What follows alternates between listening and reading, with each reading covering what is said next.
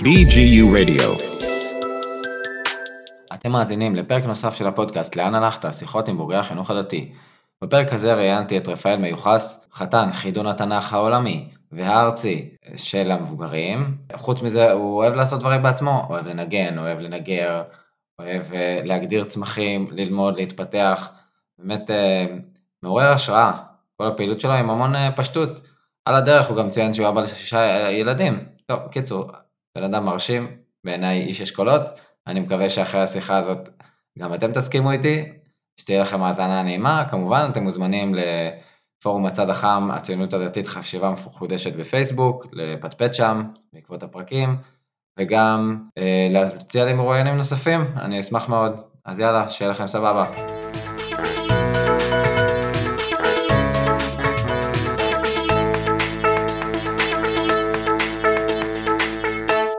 ברוכים הבאים לפרק נוסף של הפודקאסט לאן הלכת. אני פה בדגן במשרד של רפאל מיוחס. מה שלומך?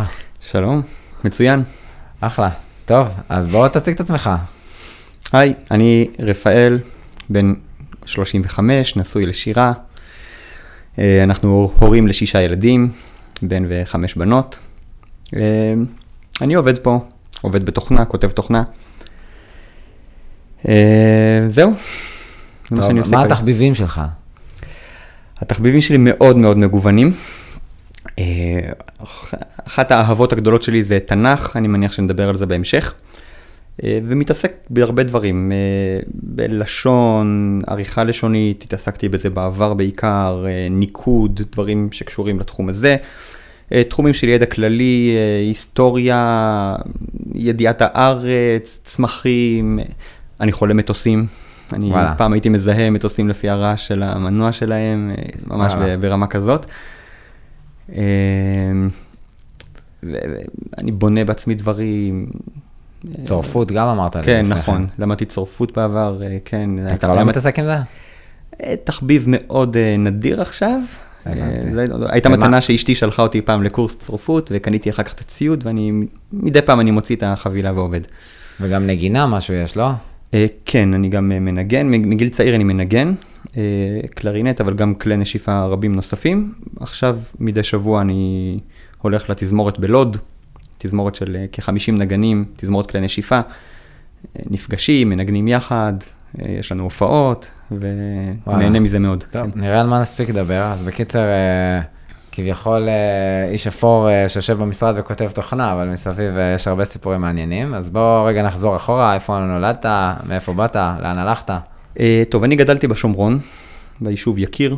אוקיי. שם גדלתי, בן בכור. אני חייב, בהמשך לפרקים הקודמים, מה היחס בין יקיר לקרני שומרון? יש יחס? בשני הצדדים של נחל קנה, שני הצדדים של הוואדי, זה בעצם נחלת אפרים ונחלת מנשה. יקיר זה באפרים, קרני שומרון במנשה, הגבול ביניהם. יש לך ממש ידיעות מרשימות בתנ"ך. כן, זה ממש בספר יהושע, פסוקים מפורשים. אז גדלתי שם, למדתי בתלמוד תורה ברקאי, קרני שומרון. אוקיי. עד כיתה ח', ואז אחר כך משם עברתי לישיבה התיכונית במצפה יריחו. ואת עיקר הבניין שלך אתה רואה במצפה יריחו? כן, כן. מה, כשהגעת למצפה יריחו בכיתה ט', מה הרגשת, אתה זוכר? מה התחדש לך, דברים כאלה? זאת הפעם הראשונה שהבנתי איך לומדים גמרא. פעם הראשונה שבאמת הצלחתי ללמוד גמרא, רק זה היה במסה כל כך גדולה שפשוט נשאבתי פנימה. מתחילים כאילו ב5 דפים לכל שבוע, דף ליום. ככה בתחילת כיתה ט'? בתחילת כיתה ט', כן. מתחילים עם המסכתות הידידותיות יותר, עם ברכות מגילה תענית חגיגה ראש השנה, אבל הקצב עולה. ממשיכים עם יומה, עבודה זרה, אחר כך שבת, פסחים, גיטין, קידושין, כן. מסכתות כבדות, 700, 800 דפים בתיכון, בכל העוצמה. זה ממש, נשאבתי לתוך הלימוד הזה. הייתי לומד גמרא כמו משוגע. חזרות מטורפות, כלומר, על מסכת ברכות חזרתי יותר מ40 פעם, בבקיאות, גמרא רש"י יותר מ40 פעם, גם על עוד מסכתות, לא 40, אבל 20 ו-18 ו-12, כן, יש לי הרבה מסכתות כאלה. עדיין יש לך רשימות עם חזרות? הפסקתי לרשום כבר לפני, לא יודע מה, 15 שנה. וואלה. אבל כן, אבל למדתי אז המון, להמשיך גם בישיבה גבוהה. שגם המשכת במצפה יריחו. המשכתי, כן, בישיבה גבוהה. זה המשך ישיר באמת? מי שלומד בתיכון וממשיך לישיבה גבוהה, זה תחושה... כן, זה המשך טבעי וישיר. מה שאני זוכר שהיה אז, בערך שליש מכל מחזור המשיכו בישיבה גבוהה. זה הסדר או... לא, ישיבה גבוהה, בלי הסדר. אוקיי, אז אתה אומר, וזה נראה לי ידוע, שבישיבת מצפה יריחו יש הרבה לימוד של בקיאות, חוץ מהלימוד הזה, מה עוד אתה יכול לציין? הייתי תלמיד די בינוני בכל שאר הדברים, כלומר תעודת בגרות בסוף הוצאתי, אבל אנגלית 4, מתמטיקה 3, די את המינימום שצריך כדי לעמוד בסף הנדרש. לא הייתי מצטיין בשום תחום כמעט, גם תחומים שאני היום מצטיין בהם, לדוגמה, בגרות בתנ"ך לא עברתי בה את ה-80 ציון סופי, בגרות במחשבים, שזאת העבודה העיקרית שלי היום, קיבלתי 57, 3 יחידות, בגרות בלשון, ואיך אתה מסביר את זה? זה היה חוסר עניין או... כי אני הייתי מאוד בינוני, אני עדיין לא חושב שאני איזה טלנט יוצא דופן בחלק גדול מהדברים, וגם יכול להיות שגם עיקר המשאבים שלי היו מופנים לגמרא, הייתי מבריז משיעורים והולך ללמוד גמרא. כן, זה בעיה מסוימת. מבריז משיעורי תיכון ולא הולך למעיינות כמו כל החברים, אלא הולך לבית המדרש ללמוד גמרא. אז הבגרות הסתיימה במינימום בערך, אבל הסתיימה, ויצאתי משם כן עם בקיאות מרשימה באיזה שליש שס בערך. יפה מאוד. וככה בעצם המשכת גם בישיבה גבוהה, בהתמקדות על... בקיאות בשס. נכון, נכון. גם בישיבה גבוהה המשכתי ככה, כאשר הלימוד שלי באופן כללי הוא לימוד שהוא מאוד חידוני. כלומר, אני מנסה לזכור דברים יוצאי דופן, דברים חריגים שאני פוגש, איזה שם נדיר של מישהו, איזה פועל נדיר, כאלה דברים אני עושה. אתה זוכר נגיד, זה נגיד דבר שכמה שלמדתי גמרא, אני ממש לא שולט בו על כל המערכות יחסים בין המוראים. זה כאילו מתחבא שם בין השורות, מי היה רב של מי, באיזה דור וזה, ואני כאילו... ידעתי את זה קצת, אבל לא ממש התעסקתי בזה, כן? לא התעסקתי בטלנובלה שמאחורי. כן, אבל יותר אפילו בקישוטים החסרי משמעות של הגמרא. כן, ביטוי נדיר שזה מישהו נוהג להשתמש בו. יש לך משהו שאתה יכול לזרוק בשלוף מהדברים האלה? כן, רב ספרא נוהג לומר, משה שפיר כאמרת, נראה שזה רב ספרא, אם אני זוכר טוב, או... נגיד במסכת ברכות, רב ששת, מזכיר כמה פעמים עניינים שקשורים לנחש. שמתי לב לזה. לא יודע מה המשמעות שלי, אבל שמתי לב לזה. אוקיי. רשימה שהייתי עושה לעצמי ומשנן אותה. לימוד ממש, כאילו אינדקס כזה, כל דבר. זה נראה שזה כאילו איזה כישרון שיש לך, אחרי זה זה ממשיך גם לחידון התנך, שעוד נדבר עליו. כן, אני מניח שמשם זה באמת סלל את הדרך לכיוון חידון התנך, אף על פי שבתיכון לא נגעתי בתנך, לא למדתי בכלל תנך. כמו שאמרתי, בגרות בתנ"ך, פחות מ-80, סופי. אבל הקטע החידונאי הזה, זה, אתה יודע לזהות אותו משלבים מוקדמים, או שזה מתישהו, כאילו, תוך כדי לימוד הגמרא, ראית, וואלה, זה מה שמעניין אותי? לא, מאז שהייתי ילד, אני אהבתי לחפש דברים מוזרים, דברים יוצאי דופן, להתעסק בטפל, כשלומדים מסכת שבת על, לדוגמה, הלכות קלי הבישול, אז... זה לא מעניין אותי ההגדרות ההלכתיות שם, אותי מעניין לבדוק מה הזיהוי של הדג קוליאסה היספנין, איזה סוג דג זה, איפה הוא חי, האם אפשר למצוא אותו היום, האם אפשר להכין אותו היום, כאילו כאלה דברים, ממש להתעסק בטפל, ולזכור אותו, לזכור ממש את הדברים הכי שוליים שאף אחד לא שם לב אליהם בכלל. טוב, זה נקודת מבט מעניינת. ועד מתי המשכת בישיבה? בעצם מתי החלטת שאתה פונה לכיוון אחר? אז טוב, שיעור ג' התחתנתי, אחר כך עברנו דירה לנתניה, היינו ממקימי הגרעין התורני בדרום העיר, בקריית נורדו, 7 המשפחות הראשונות שם, הייתי שם אברך עוד שנה אחת, ואז החלטתי שאני מתגייס. איך פתאום הגיעה ההחלטה הזאת? ידעתי תמיד שאני אתגייס, היה לי ברור שאני אלך ככה לרבנות להעביר 1 ו4 איפשהו, להעביר את הזמן ולחזור לאוהלה של תורה. ואז החלטתי שזה לא יהיה הכיוון שלי. נפתחה דווקא הזדמנות מכיוון של שילוב חרדים, שאז עוד היה פתוח גם למגזרים אחרים באותה שנה. מתישהו סגרו את הדלת הזאת, אבל דרך שילוב חרדים הלכתי לעולם הטכנולוגי בצבא. קורס תכנות, התקבלתי, התחלתי את הקורס, כמובן טירונות לפני כן, וזהו, וזה כבר המסלול הטכנולוגי שבו אני כבר נמצא עד היום. היום אני עובד במה שלמדתי אז. מעניין, אז זה נשמע מפנה די רציני, אם התוכנית הייתה להיות ברבנות ויחזור לבית המדרש, ומצאת עצמך בעצם הולך לכיוון הפרנסה מהרגע שנכנסת לצבא. נכון, אפילו הייתה ביקורת על זה, אני זוכר אז בגרעין, קיבלתי תגובות שליליות על הצד הזה, אפילו מישהו אמר לי, יש מלא הייטקיסטים, לא צריך עוד אחד, צריך אנשים חזקים בבית המדרש, אנחנו צריכים אותך אצלנו. אוקיי. לא נעים להגיד, אני מתאפק, אני לא מתאפק ומגיב שבימינו ממש לא חסרים אנשים בבית המדרש, זה העמדה שלי, אבל בסדר. ויש גם אחלה ביקוש בשוק הייטק, אז כל מי שרוצה, יש הרבה משרות פנויות. יש משרות, טוב, זה נושא אחר שעדיין לא קל להיכנס למשרה ראשונה, אני בעצמי במרוץ הזה ובתחרות הזאת על משרה ראשונה, אבל כנראה ששוק הייטק יש בו יותר מרחב לאנשים מאשר שוק האברכות. נכון. כן, אבל בוא נשאר, אני לא התאפקתי וזרקתי את המילה הזאת, זה נראה לי נושא משעמם כל אחד שחשוב מה שבא לו, איפה הוא צריך להיות ואיפה אנשים אחרים צריכים להיות. אתה החלטת שאתה הולך למסלול הזה, אני מבין שעשית את זה די בלב שלם, למרות הביקורת. כן, זה גם היה ברור שמדובר בריצה למרחק ארוך שם, כי חתמתי מראש 2.5 קבע.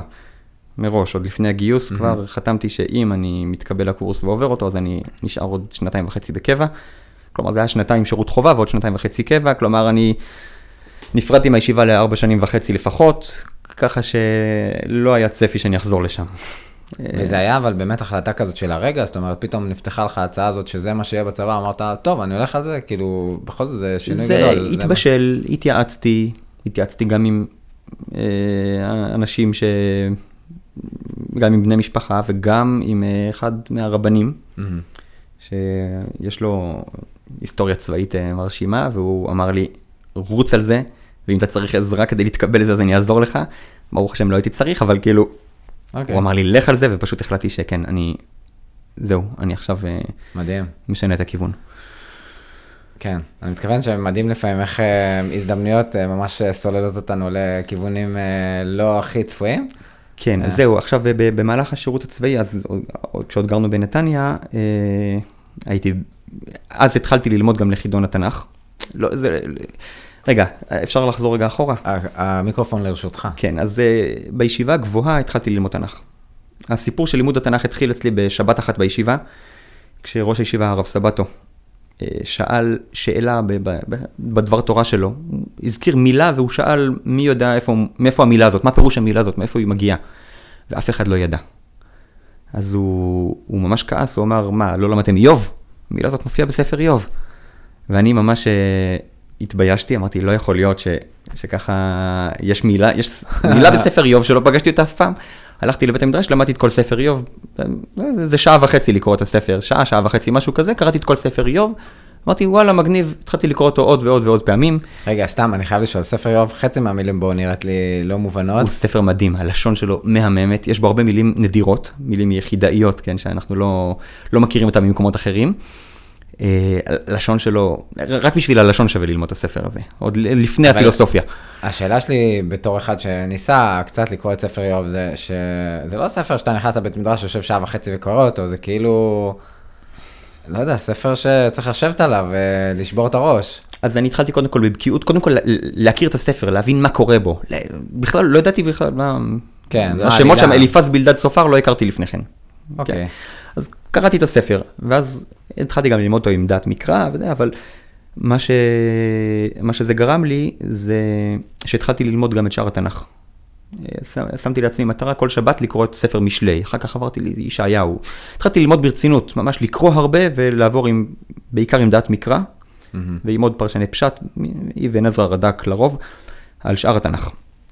וזה היה בישיבה גבוהה, שיעור א', בשיעור ד' אני כבר כאברך נשוי, התחלתי להעביר שיעורים בישיבה בתנ"ך, שיעורים של 10 דקות ביום, שסיימנו ככה את כל הנביאים והכתובים בשנה אחת. 10 דקות כל יום, אני מעביר שיעור אחרי תפילת שחרית, 10 דקות, אני מלמד קטע, בדרך כלל זה 2-3 עמודים בתנ"ך. איך אפשר ב10 דקות 2-3 עמודים בתנ"ך? קורא ומסביר בזריזות, בסיפורים זה יותר קל, בישעיהו, ירמיה, יחזקאל 13 זה מסובך יותר, אבל ניסיתי לתמצת איזה הסבר מאוד... מה זה עמוד בתנ"ך? זה בהוצאת קורן? כן, קורן. רק לקרוא את זה זה 10 דקות, כאילו, בלי להסביר. לא, לקרוא זה ממוצע של פרק לדקה. כמו שקוראים ספר. טוב, אז זה אומר שיש לך יכולת לקרוא את התנ"ך. זה לא קריאה מהירה, לא, זה ממש כמו שתיקה הארי פוטר, נגיד לוקח לך, נגיד עמוד לדקה או משהו כזה. אז התחלתי להעביר שיעורים, והגעתי לרמת בקיאות די טובה בתנ"ך. ואז באמצע הטירונות פתאום סיפרו לי, גיסתי אמרה לי, שמעתי שזה חידון התנ"ך למבוגרים, מתחיל עכשיו רישום וזה, אמרתי יאללה אני הולך על זה, אני נרשם. התחלתי ללמוד ברצינות, באמצע קורס תכנות היה השלב הראשון, והתמודדתי שם וזכיתי בחידון הארצי.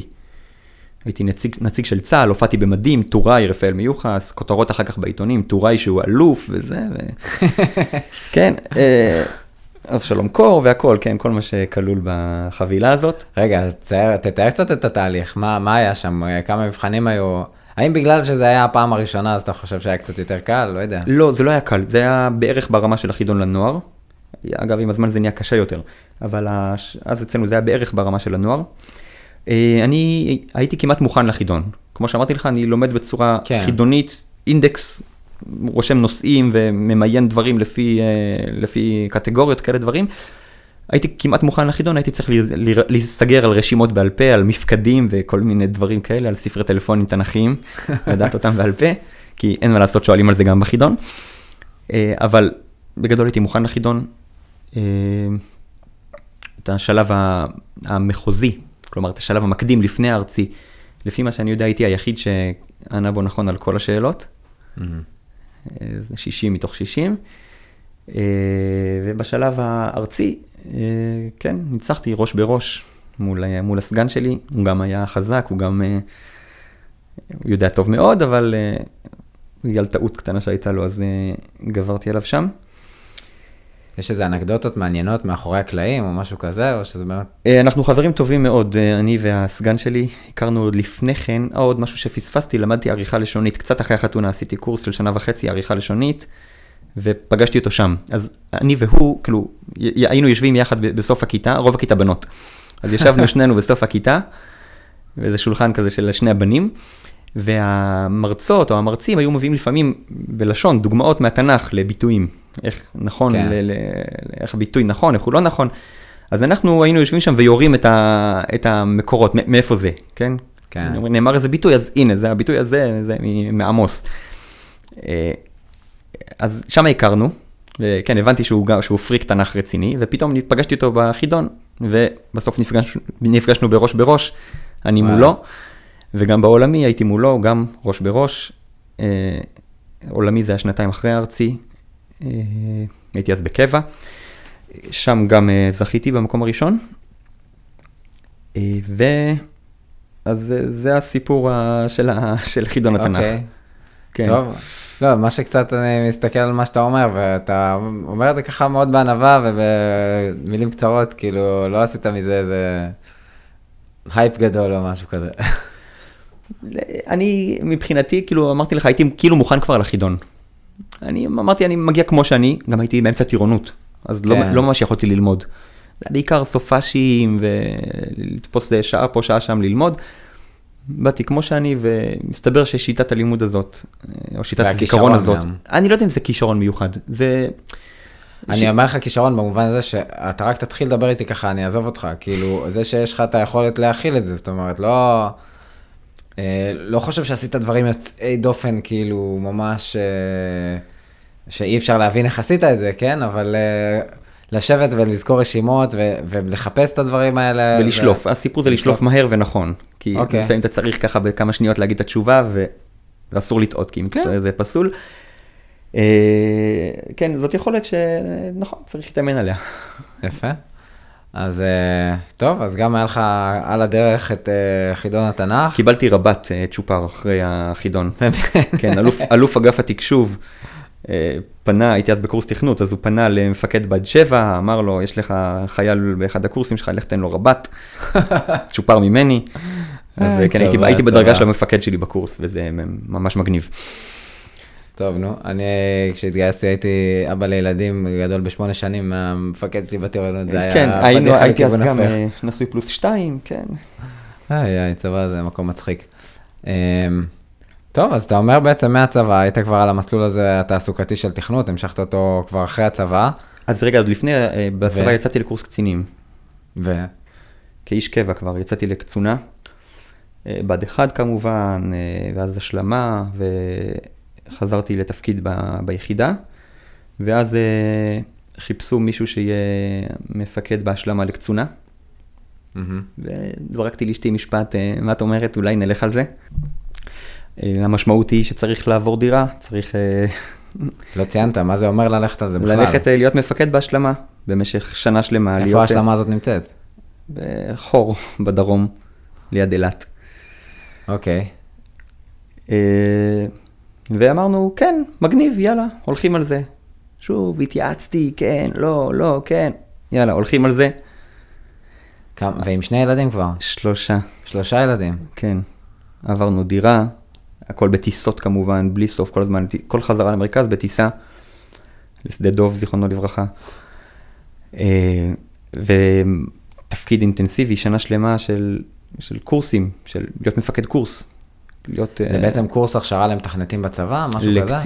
לקצינים, לראשי צוותים, למהנדסי מערכת, עתודאים, תוכניתנים, כל מיני, כל אנשי התוכנה שחוזרים לחיל האוויר. אבל זה כן, אני מתכוון להגיד, קורס מעשי, זאת אומרת, זה לא עכשיו בעד אחד לקצינים שמעבר כל מיני ערכי צה"ל. זה יותר מקצועי, כן, אבל זה היה מבחינתי ניתוק מהמקצוענות. זו שנה שבה לא התעסקתי בכתיבת קוד, לא הייתי מתכנת בשנה הזאת, אבל התעסקתי בראייה כללית של תפקיד של מהנדס מערכת, או של ראש צוות, או כאלה דברים, וגם מתעסקים בדברים של בד אחד, כמו מנהיגות וכל מיני דברים כאלה שלא כל כך עוזרים אחר כך. אז שנה שלמה היינו שם. ומה זה להיות משפחה מבודדת באיזה בסיס שכוח אל בדרום? זה לעשות קניות בשקם. כן. אבל לא, והיה בכלל איזושהי קהילה מסביבכם? כאילו, כן, שמש... יש שם 50 משפחות. אוקיי. כולם אנשי קבע שגרים בבסיס. טייסים, כל מיני עבדי מנהלה, כולם גרים שם. זה נשמע חוויה מאוד מיוחדת. נכון, זה כמו קיבוץ, כן. ילדים הולכים ככה, יחפים בחוץ, משאירים את האופניים על הדשא, חצר ענקית כזאת עם נופים של מדבר לאינסוף. ומה עם ההיראיות של הקהילה הזאת? כי אם אני מבין נכון, זה כזה, אנשים באים, נותנים את השירות שלהם, הולכים למקום אחר. נכון, הכל מתחלף שם, כל שנתיים, רוב הקצינים כל שנתיים מחליפים תפקיד, אז הכל מתחלף שם מאוד מאוד מהר, וכל פעם הקהילה מתגבשת, גם יש אנשים שמכירים לפעמים מתפקידים קודמים, אנשים אחרים, אז יש כל מיני קליקות שנוצרות שם בפנים. למשפחה דתית שם זה קצת מאתגר יותר, יש כמה משפחות דתיות שגרות בדרך כלל בכל שנה, אבל זה אומר שלפעמים אין מניין בשבתות. כן. לפעמים צריך ללכת לחפש חיילים, שבמקרה סגרו אותה שבת, ושיבואו להשלים מניין. וזה גם כמובן תפקיד של קורס. זה אומר שאני לפעמים ב-10 בלילה, בפגישת סטטוס אצל המפקד שלי. כן. כאלה דברים. כי אני גר בבסיס, גם הוא גר בבסיס, כן? אנחנו, מה בעיה? ב-10 בלילה, אפשר שנייה ללכת למשרד ולחזור אחר כך הביתה. כן. Work balance בצהל לא תמיד הגיוני. כן. זהו, אתה ממש גר בתוך העבודה שלך. כשהיא בצהל, זה לא סתם, זה... בקיבוצים גם גרים בעבודה, אבל ילדו זה יזרוק את העת ב-4 בכיף, כאילו, זה עניין של תפיסה. וכשאתה מפקד קורס, אתה גם אוכף כיבוי אורות, ועושה מסדר בוקר, והכל, אתה 6 בבוקר, פריקת נשק, כל השטויות האלה, כן. לא זוכר אם היה לנו פריקת נשקים שם בכלל, אבל כאילו ממש... צבא, כן, על הדברים היפים, והיפים פחות שיש בו. וזה היה התפקיד האחרון שלך בצבא? לא, חזרתי אחר כך לעוד 2 ביחידה, ראש צוות, והשתחררתי. ואז מצאתי את עצמי בשוק התוכנה, בהייטק. כן. ממשיך בעצם בתפקידים מקצועיים מקבילים למה שעשית בצבא. נכון. משתמש בכישורים שלמדתי שם, וכן. זה מה שאני עושה היום. אז בא לי, עכשיו בעצם נראה לי נתחיל לדבר על כל התחביבים האלה שהתחלת לפתח במקביל, ובא לי לקפוץ לתחביב שאני חווה אותו, ואולי גם אחרים, לכתיבה שלך בפייסבוק. הבנתי שזה הגיע רק בשלב מאוחר. כן, זהו, אני בעבר כתבתי הרבה מאמרים והייתי מפרסם אותם בבלוג שלי, בלוג התנך, .com, מי שרוצה. התנך .com? לא, תנך בלוג נקודה .com, אפשר לראות את זה שם. מתישהו יצאו חלק מהמאמרים בספר, הוצאתי ספר של מאמרים לפני כ4 שנים, ופתחתי פייסבוק באיחור גדול, לכל המכרים שלי היה בערך 6 שנים לפניי כבר, אבל אני פתחתי פייסבוק באיחור כדי לפרסם את המאמרים שלי, כי מאוד מאוד אהבתי לראות את הבלוג מתמלא בכניסות, ומגניב לראות פתאום 2,000 או 3,000 או 5,000 כניסות, ולראות אותי מופיע בתוצאות בחיפושים בגוגל, וזה מאוד מרגש. אז התחלתי לפרסם את המאמרים שם, ופתאום גיליתי שהרבה יותר כיף זה לפרסם בדיחות וחידודי לשון ושנינויות וכל מיני שטויות כאלה שעולות לי בראש. וזהו, מאז אתה מתמיד עם הדבר הזה? היום אני יותר מוכר ככה מאשר ככותב מאמרים. אתה ממשיך עוד עם איזה שהם כתיבת מאמרים, או שההשראה פחתה? זה לא שההשראה פחתה, ההוצאה של הספר גזלה ממני כל כך הרבה אנרגיות, שזה פשוט הוציא לי את החשק. וואלה, טוב. כן, פשוט נמאס לי מזה, אבל יכול להיות שאני אמשיך מתישהו. ומבחינת השעשועים שאתה מעלה בפייסבוק, יש איזה נקודות, פוסטים שהצליחו במיוחד, או דברים כאלה שאתה זוכר במיוחד? יש משהו שכולם זוכרים, את השטות הזאת שעשיתי עם המסכות. כן, זה... יאללה, העלית את זה? אז נדבר גם על זה, כן. הסיפור של המסכות, רק נקדים ונאמר, אני מאוד מאוד מסתקרן מתופעות של, מתיאוריות קונספירציה. זה מאוד מסקרן אותי, לראות מה זה, מה עומד מאחורה, מה גורם לאנשים לחשוב ככה. יש דברים שזה באמת גם מגניב אותי, אולי, מה, אולי באמת, אני לא יודע. בעבר כן חיפשתי מידע על דברים שקשורים לדבר הזה, אבל מאז הקורונה זה ממש הפך את הציבור לשניים. יש את החצי שמאמינים, ויש את החצי שלא מאמינים בזה, ואם אתה מאמין בקונספירציות, אז זה כולל הכל, זה הארץ השטוחה, והביג פארמה, והכל, הכל, הכל, והאדם לא נחת על הירח, והכל, אתה חייב להאמין בהכל. ואם אתה מהאלה שלא מאמינים, אז אתה גם כמובן חייב לשלול את הכל. זהו, ואז החלטתי שאני כאילו בוחר צד, אני הולך עם האלה שלא, עם השכל הישר יותר, ואולי השכל התמים יותר. לא מאמין בקונספירציות בקיצור, אבל זה עדיין מאוד מסקרן אותי. אבל בקורונה זה הפך להיות משהו מאוד, נושא מאוד חם. הרבה אנשים התחילו לריב על זה, ולהיות בטוחים שעושים איזה משהו פה נגד כולנו. אז חזרתי הביתה יום אחד עם איזה בדיחה, אמרתי לעצמי, טוב, נעשה איזה משהו ככה, בדיחה על המסכות, נראה לכולם, תראו מה מחביאים לנו במסכות, שיש לנו אנטנות בתוך המסכה, כי זה מתכת, ומתכת זה חומר מסוכן, וזה. זה החומר שהרג הכי הרבה אנשים במלחמת העולם השנייה. כן, נכון, כן, נכון, הרבה אנשים מתו כתוצאה מחדירה של גוף מתכתי לגוף שלהם. כן, אז... זהו, סרטון שתף, בום, פתאום 100 שיתופים, 200 שיתופים, 300 שיתופים, לא הבנתי מאיפה זה מגיע לי, התחיל לקבל פניות, מה, וזה שלך, ואנשים שולחים לי, וואו, תראה מה קיבלנו, זה הכל שלך, זה אתה, זה באמת יצא משליטה, יכולתי לכל רגע להיכנס ולמחוק את הפוסט, אבל אמרתי, טוב, אני משאיר את זה לראות לאן זה יגיע, זה כבר היום, זה, לדעתי קרוב כבר ל-6,000 שיתופים, זה עדיין, נקבל איזה התראות עדיין מדי פעם. זה תורגם לשפות, כבר היו פרודיות שנעשו על הסרטון הזה, כבר אנשים שלחו לי כל מיני סרטונים שנעשו, ממש כאילו מחכים ממש את הסרטון שלי, אבל עם סוף מפתיע אחר. רפי רשף ראיון אותי, זה הגיע לרויטרס, זה באמת יצא משליטה לחלוטין. רויטרס נראה לי דיווחו על זה שזה פייק, לא? נכון, כן, רויטרס תרגמו את זה לאנגלית, הם גם תרגמו שם כמה דברים לא נכון, אבל לא משנה, הם לא הבינו את חלק מהפאנצ'ים שלי שם. כן, אז כן, רויטרס היו צריכים באמת להבהיר לכולם, אם תקבלו כזה סרטון תדעו לכם שהוא לא נכון, המסכות הן לא מסוכנות, ואל תקשיבו לחרטטן הזה, אז כן, אז אל תקשיבו לי. אז זה דוגמה לפוסט שלי שכולם זוכרים, הוא ממש כרטיס הביקור שלי בערך, כמעט כל מי שמכיר אותי שאומר, אתה זה של המסכות, כן. טוב, אז זה באמת חריג, כאילו... כן, אבל יש לי הרבה בדיחות שאני גאה בהן. כדאי לכם לעקוב פשוט. כן, אני גם נהנה. הסטטוס שלך גם מקדים, ואיך זה? לאן הברווזים? לא. לאן הברווזים מפים כשה... לאן האגמים מפים כשהברווז קפוא. כן. כן. לא יודע מאיפה זה הגיע. שיר של דני סנדרסון. כן, כן, אבל לא יודע מאיפה... לא יודע למה יצא לי להוות את זה ככה. יפה. תגיד, את כל התחביבים שלך, איך אתה בעצם מנהל? פלוס אבא ל6 ילדים, וגם עובד בתחום התכנות, שזה לא התחום הכי 8-4, אז כאילו... אני פשוט חושב שאני ארגיש תחושת החמצה מכל דבר שאני יכול לעשות ואני לא אעשה אותו.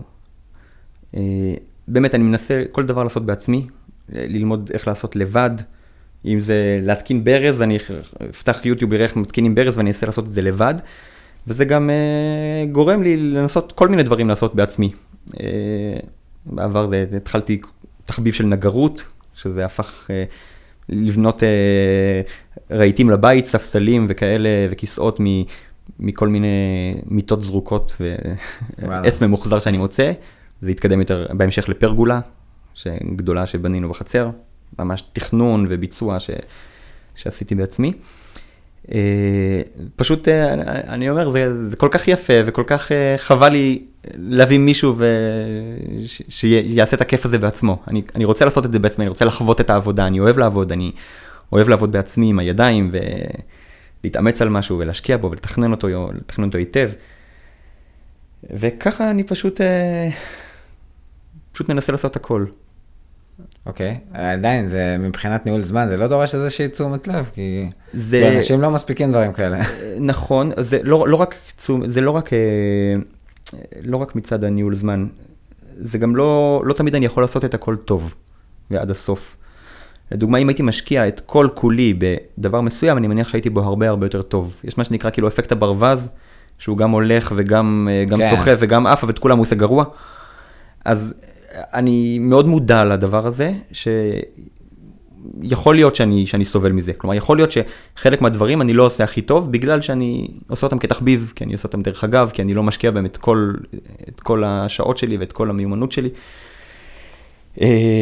אז כן, אני מודע לזה, אבל פשוט אני שמח מההזדמנות לשלוח יד לכל תחום עיסוק אפשרי.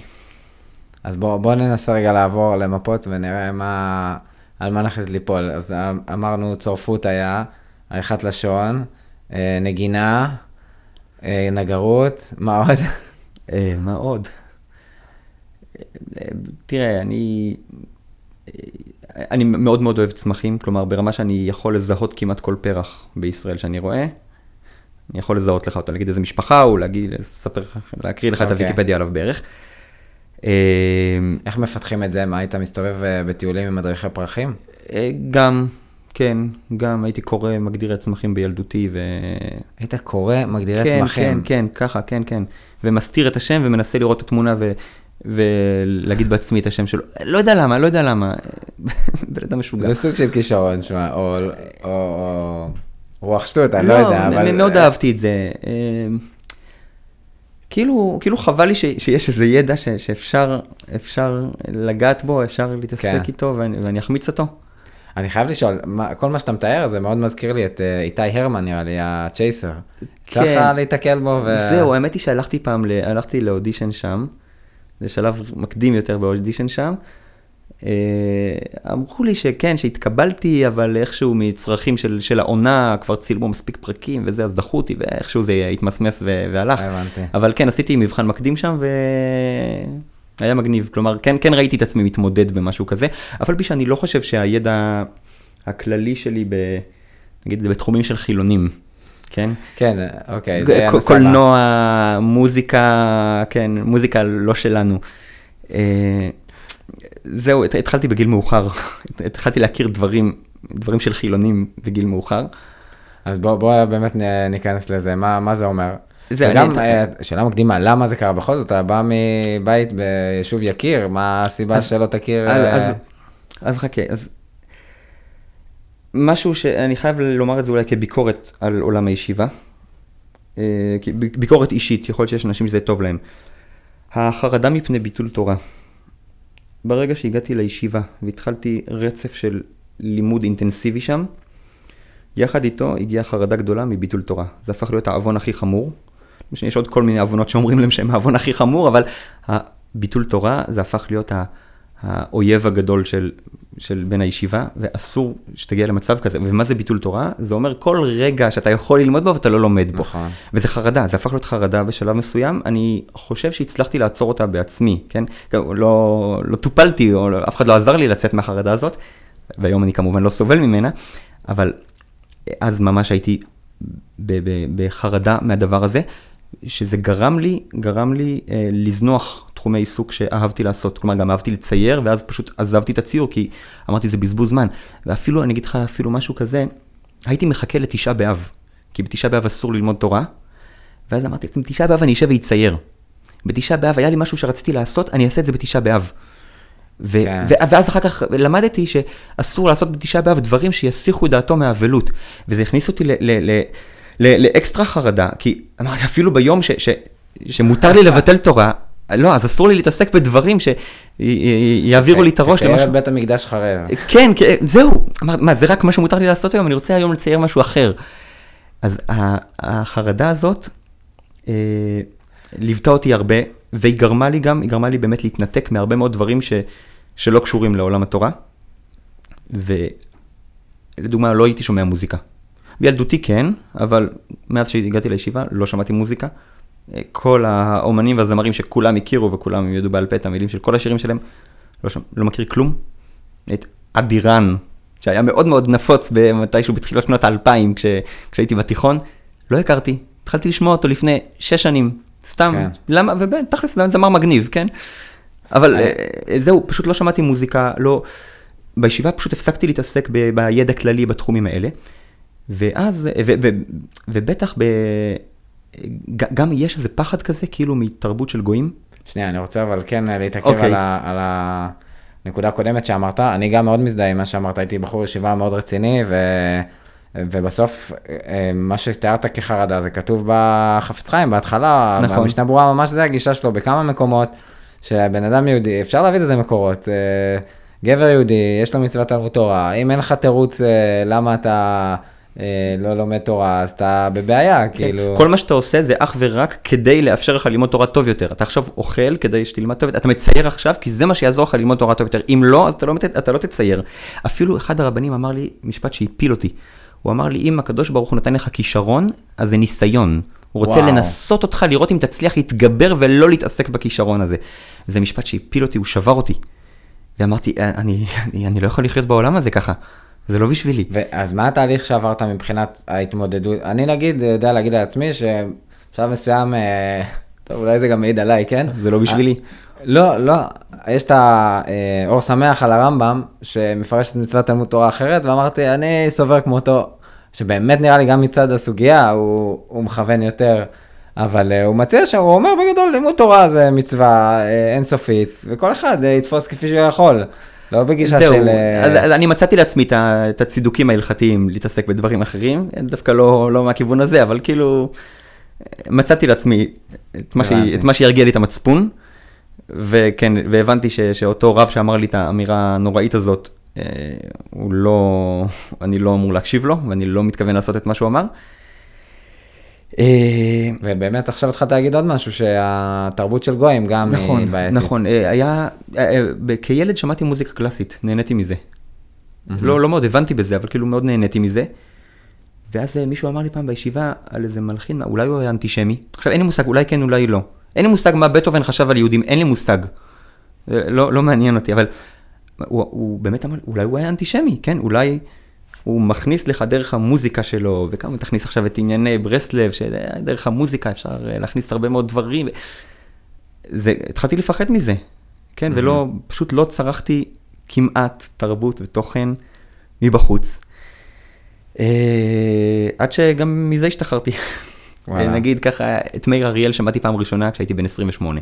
פעם ראשונה, לא שמעתי אף שיר שלו לפני כן. ואחלה זמר. שבתי, שמעתי את כל מה שיש ביוטיוב עליו, שמעתי. מגניב.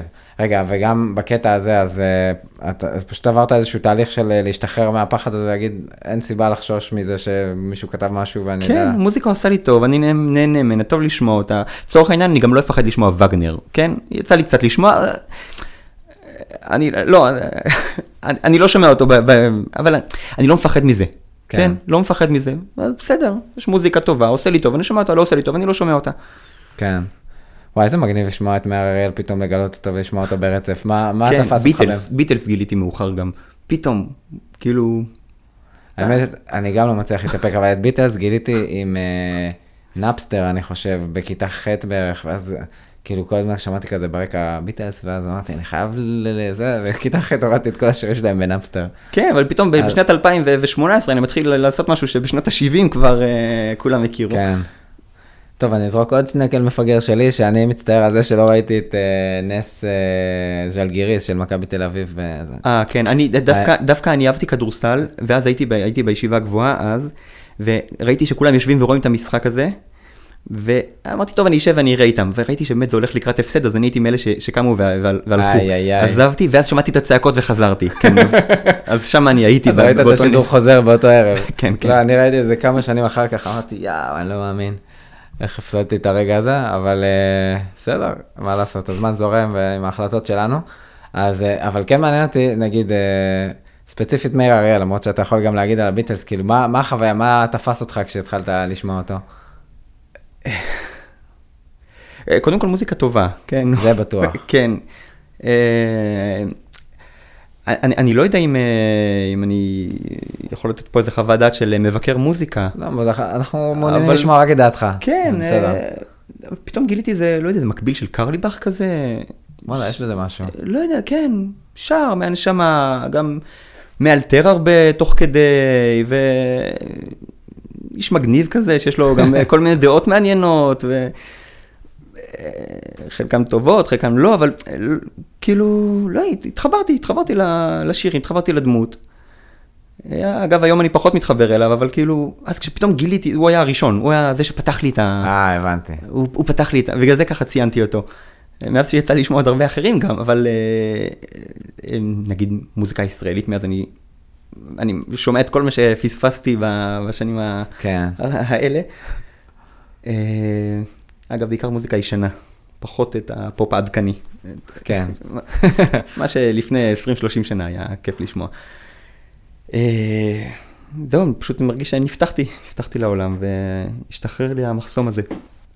כן, זה ממש מגניב לגלות דברים גם בגיל מאוחר. ונחתור לסיום, אז השאלה של סגירת הפרק שלנו היא דברים שאתה ממליץ עליהם, אז כנראה אצלך יכולה להיות רשימה ארוכה. כמו שהנושא האחרון שדיברנו עליו, משהו שעושה לכם טוב, נהנים מהמוזיקה, תשמעו אותה, סבבה, תשתחררו מהפחד, שום דבר לא יקרה. כן, זה הנחת יסוד בבסיס השאלה על המלצות, שיש דברים כיפים, בוא נמצא ונעשה אותם, אז עכשיו מה אתה יכול להמליץ? תראו, אני מאוד מאוד אוהב את התנ"ך. אני חושב שהלימוד שלו, אומנם הוא דבר מאוד עתיק, אבל הוא מאוד מעשיר את השפה, את העולם המושגים.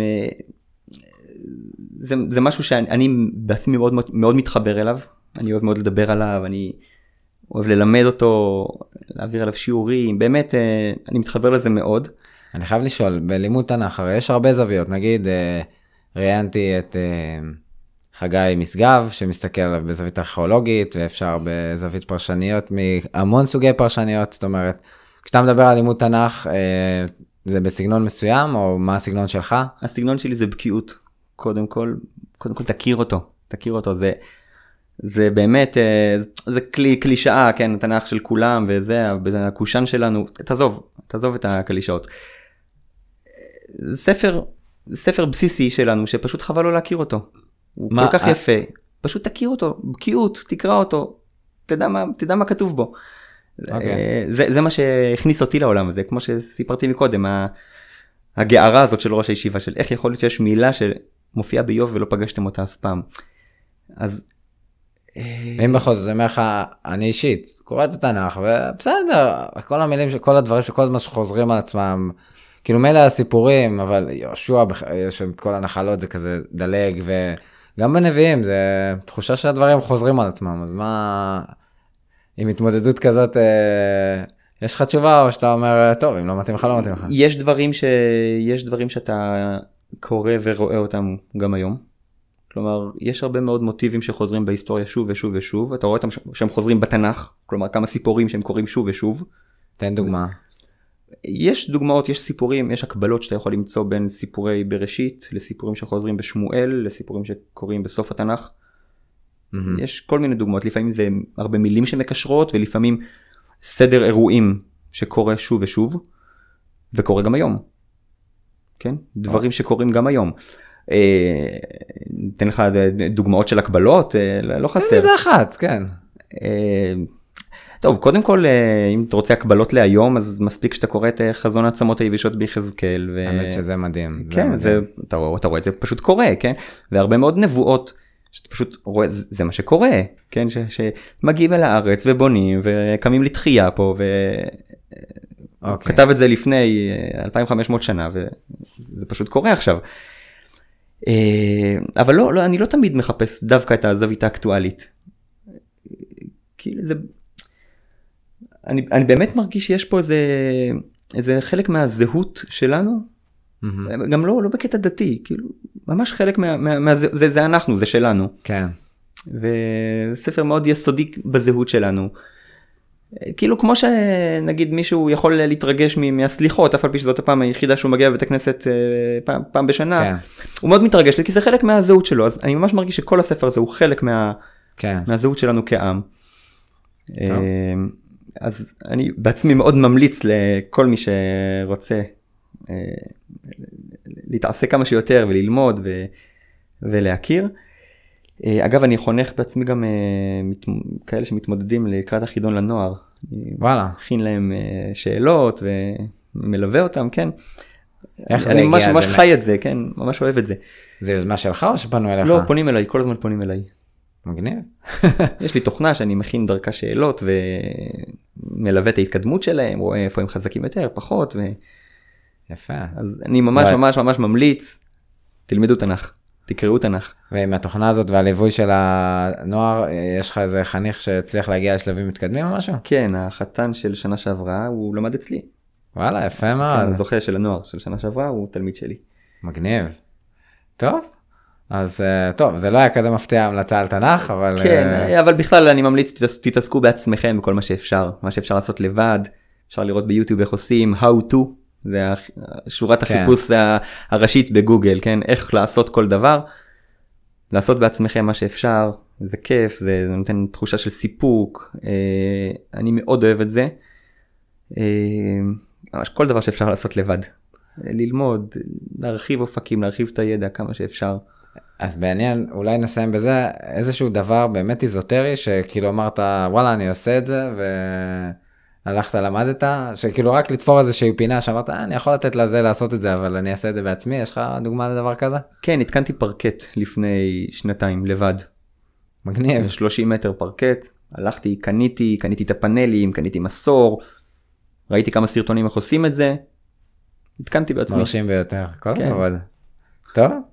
אז נתראה עוד כמה שנים אולי בפודקאסט חוזר, תעדכן אותנו על הדברים החדשים שלמדת בשנים האחרונות, מגניב ממש. כן, אפשר לעקוב פשוט ולראות, אני די משתף גם. גם את הדברים האלה אתה משתף? כן, כן, אני התחלתי לחיות ברשת, אז אני ממש משתף, כן. אז נראה, אולי אחרי הפרק הזה, האלגוריתם של פייסבוק ייתן לי יותר פוסטים שלך, כי את הדברים האלה עוד לא יצא לראות, אבל כן, גם תעקבו, המלצה שלי, תעקבו אחרי רפאל ברשת. סבבה, בפייסבוק. אז תודה רבה רפאל, היה ממש כיף. תודה רבה. ואומנם זה סיום, אבל זה רפאל או רפאל? רפאל. רפאל. על שם סבא שלי. אוקיי. כן, סבא שלי שיחיה, כן, שמו רפאל. אנחנו 5 בני דודים שקוראים על שמו. וואלה, כמו שצריך. כן. אז תודה רבה רפאל. אז ענה נעימה לכולם, שמחים שהגעתם עד לכאן.